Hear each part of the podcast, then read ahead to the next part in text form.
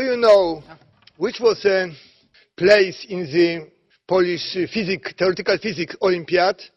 The first place of uh, women, of uh, girls. I can tell you, 800. Do you know how many women are in the first hundred of chess players? I tell you, no one. And of course, and of course, women must earn less than men because they are weaker, they are smaller, they are less intelligent, and they must earn less. That's all. E questo è Janusz Korwin-Mikke, sapete in che, po- che, posto si è classificato la prima donna alle Olimpiadi di fisica teoretica, eh, polacca, l'ottocentesimo posto. E quante ragazze ci sono nei primi cento posti tra giocatori di scacchi? Ve lo dico io, nessuna, è giusto che le donne guadagnino meno, sono più deboli, più piccole, meno intelligenti rispetto agli uomini, quindi devono guadagnare meno, questo è il succo del discorso che ha fatto un europarlamentare, peraltro già noto per le sue dichiarazioni a dir poco eh, estremiste ha, di cui ha voluto beneficiare i suoi colleghi all'Europarlamento. Eh, e di questo vogliamo parlare alla vigilia dell'8 marzo, tornando ancora una volta su un tema che rimane al centro di uno di quei tanti dossier di cui la Commissione si potrebbe occupare, per esempio, e si occupa. A questo proposito vi presento subito le nostre ospiti. Silvia Sansonetti, buongiorno. Buongiorno. Silvia Sansonetti è ricercatrice della Fondazione Brodolini ed è coordinatrice degli esperti nazionali, quindi dei consulenti sulle tematiche di genere proprio della Commissione europea. E salutiamo anche Cinzia Secchi della Confederazione europea dei sindacati che ci parla da Bruxelles. Buongiorno. Buongiorno. E allora, eh, il personaggio lo conoscete eh, e quindi forse non è neanche così sorprendente, eppure sembra non esserci un, un limite all'inverosimile che si può ascoltare, diciamo, dentro l'Europarlamento. Che ne pensate? Prima Cinzia Secchi. Sì, mh, mm, buongiorno a chi ci ascolta. Penso che questo sia un fatto gravissimo, eh, è, è come giustamente l'ha definito assurdo, ma nella sua assurdità ci aiuta a riflettere ancora una volta al fatto che siamo ben lontani dall'aver raggiunto le pari opportunità per gli uomini e le donne nel lavoro, ma in generale nella società.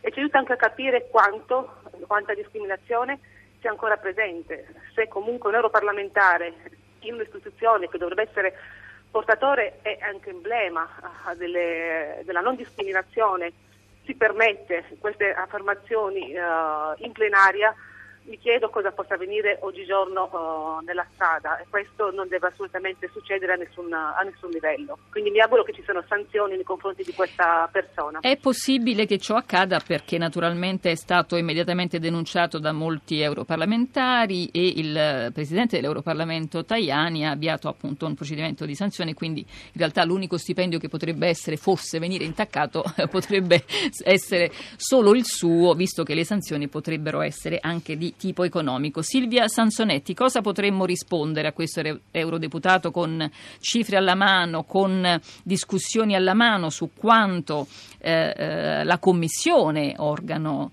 eh, governativo, esecutivo del, dell'Unione, cerca di fare in proposito?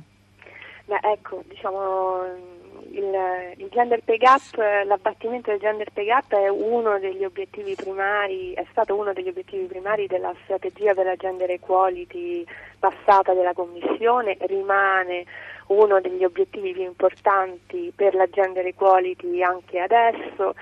E, è sconcertante sentire diciamo, dei commenti di, di, questo, di questo tono da persone che comunque sono nel Parlamento che che non capiscono, che, mm, già, è, dire, è, è, è, sorprendente che non sappiano, ecco, perché, perché, in Europa quando si parla di gender equality eh, il tema del, del, gender pay gap è, è il primo tema che si prende in considerazione, quindi è veramente ecco, lascia, Beh, ma è evidente che si trovi in un altro mondo, diciamo, comunque cerca di proporre un mondo alternativo il nostro eurodeputato. Eh, sì, sicuramente, ecco, mm, diciamo che è un mondo che non ci piace e per fortuna sappiamo che non piace neanche alla Commissione e non piace a, a, alla gran parte del Parlamento europeo. Io continuo ad avere una grande fiducia nelle istituzioni europee, non, anche in, questo, in questi periodi diciamo un po' meno felici. Eh. Io la vorrei pregare di fare mente locale, magari di cercarci un esempio di una qualche eh, eh, storia andata a buon fine, insomma qualcosa, un argomento da portare eh, in favore del lavoro fatto della Commissione finora. Nel frattempo chiederei a Cinzia Secchi di chiederci a livello sindacale come se la passa diciamo, il problema dell'equal pay. Ma il livello sindacale per l'accesso al gender pay gap probabilmente è uno dei, dei prioritari nella nostra agenda di lavoro per rafforzare e raggiungere le pari opportunità uomo-donna. Il gender pay gap è presente in tutti i paesi europei, è presente in tutti i settori occupazionali, nel pubblico come nel privato, anzi direi più nel privato che, nel pubblico.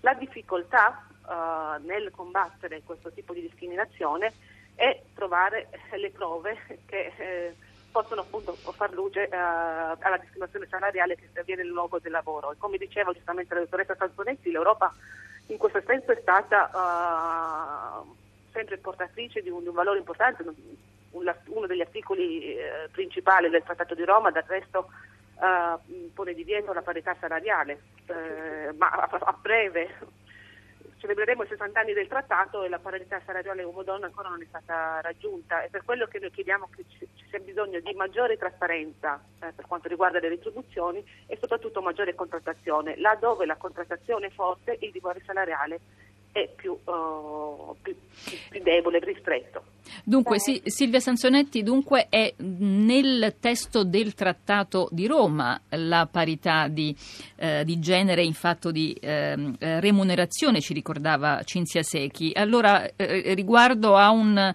un percorso eh, positivo che si è compiuto, cosa possiamo dire alle nostre ascoltatrici? Oltre che ribadire, ecco come avete fatto finora, la, la centralità a livello eh, istituzionale europeo del tema.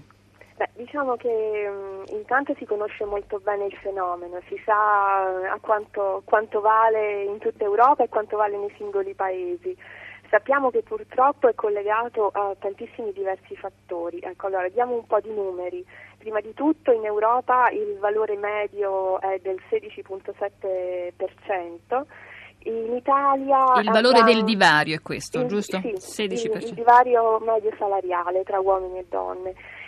Il, diciamo, il, fenomeno è, è strettamente collegato ad alcuni fattori che sono quante sono le donne occupate nel singolo paese, eh, il livello di segregazione che c'è eh, di genere nei singoli settori, per esempio sappiamo esiste un fenomeno che è quello per cui le donne è più facile che lavorino nell'istruzione, nella salute, nell'assistenza sociale questi sono settori dove in media i salari sono più bassi, mentre gli uomini più spesso lavorano in settori ben retribuiti e questo è uno dei primi, dei primi fattori che causano il gender pay gap. Poi il, il fatto di, della dimensione dell'impresa in cui si lavora, chi lavora in un'impresa di maggiori dimensioni eh, gode di salari migliori, chi ha un'alta scolarizzazione è più facile che abbia un, un alto salario, però nello stesso tempo i fattori che intervengono a,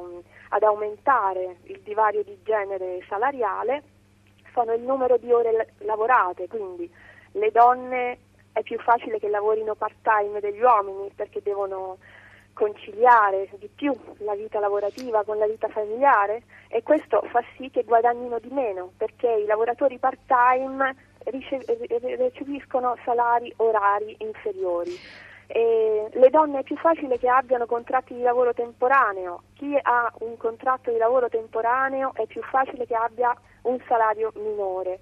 Poi ci sono diciamo, altri fattori che hanno varie, dire, vari impatti sul fenomeno, come per esempio il tipo di occupazione. A seconda del tipo di occupazione eh, si può avere diciamo, un salario maggiore o minore, questo poi, diciamo, questi, gli effetti di questo fattore sono molto variegati, dipendono dal, dalla contrattazione collettiva, dipendono dal singolo paese, dipendono dalle caratteristiche del singolo settore. Vediamo, Però, vediamo ecco, le reazioni che stanno suscitando queste vostre parole in chi ci ascolta. Costanza? Allora abbiamo Francesca che ci scrive ehm, sul, su WhatsApp al nostro numero 335 5634 296 e ci dice un politico europeo che si senta autorizzato a rendere pubblico un suo pensiero marcatamente sessista deve spingere tutta la società e soprattutto le giovani, gio- giovani donne a vigilare attentamente. Ancora ben lontani dalla parità di genere rischiamo di vederci sfumare davanti agli occhi i diritti conquistati con lunghe e dolorose battaglie in un tempo così rapido da non rendercene neppure conto. E un'altra ascoltatrice eh, scrive il signore lo sa quante donne ci sono al mondo non di madrelingua inglese ma che lo parlano molto meglio di lui? allora qualcuno lo riferirà all'eurodeputato polacco Cinzia Secchi. Eh, ci sono stati degli arretramenti, ecco, l- una nostra ascoltatrice parlava di eh, perdita di terreno su eh, terreni di battaglia già conquistati, diciamo. Assolutamente sì, ci sono stati degli arretramenti, anche mi spiace dirlo in ambito europeo, la Commissione europea è sempre stata portatrice, ha sempre avanzato delle proposte in tema di parità di genere in passato uh, molto ambiziose. Eh, notiamo che le parità di genere sono per questa Commissione una vittima come lo sono tutte le politiche sociali. Vorrei ricordare che l'attuale Presidente della Commissione europea, uh, Juncker, nel momento del suo insediamento aveva promosso, promesso un'Europa uh, con un rating uh, più più più, uh, un'Europa sociale più più più, eh, ma questo ancora non, non sta avvenendo. E riallacciandomi alla, alla, alla lista assolutamente esaustiva dei, degli elementi che impattano il gender pay gap della dottoressa Sansonetti, vorrei anche ricordare che il gender pay gap è più alto per le donne che hanno figli e quindi c'è bisogno che l'Europa uh, promuova una politica uh, di bilanciamento delle, uh, degli impegni familiari e professionali che aiuti le donne a rimanere nel mondo del lavoro e a poter guadagnare quanto guadagnano gli uomini. Finché non ci saranno oh, delle, delle, politiche in favore delle donne che lavorano per poter conciliare vita, professione e anche vita privata, non solamente vita familiare, eh, ahimè questo non, non, ci aiuterà a raggiungere le, le, pari opportunità. Ed è qualcosa su cui la Commissione attuale si è impegnata a, a proporre un pacchetto legislativo che dovrebbe, speriamo, uh, essere presentato a breve, ma sul quale ancora ci sono grossi, grossi tentennamenti a causa di resistenze soprattutto di alcuni Stati membri, non da ultimo la eh, Polonia.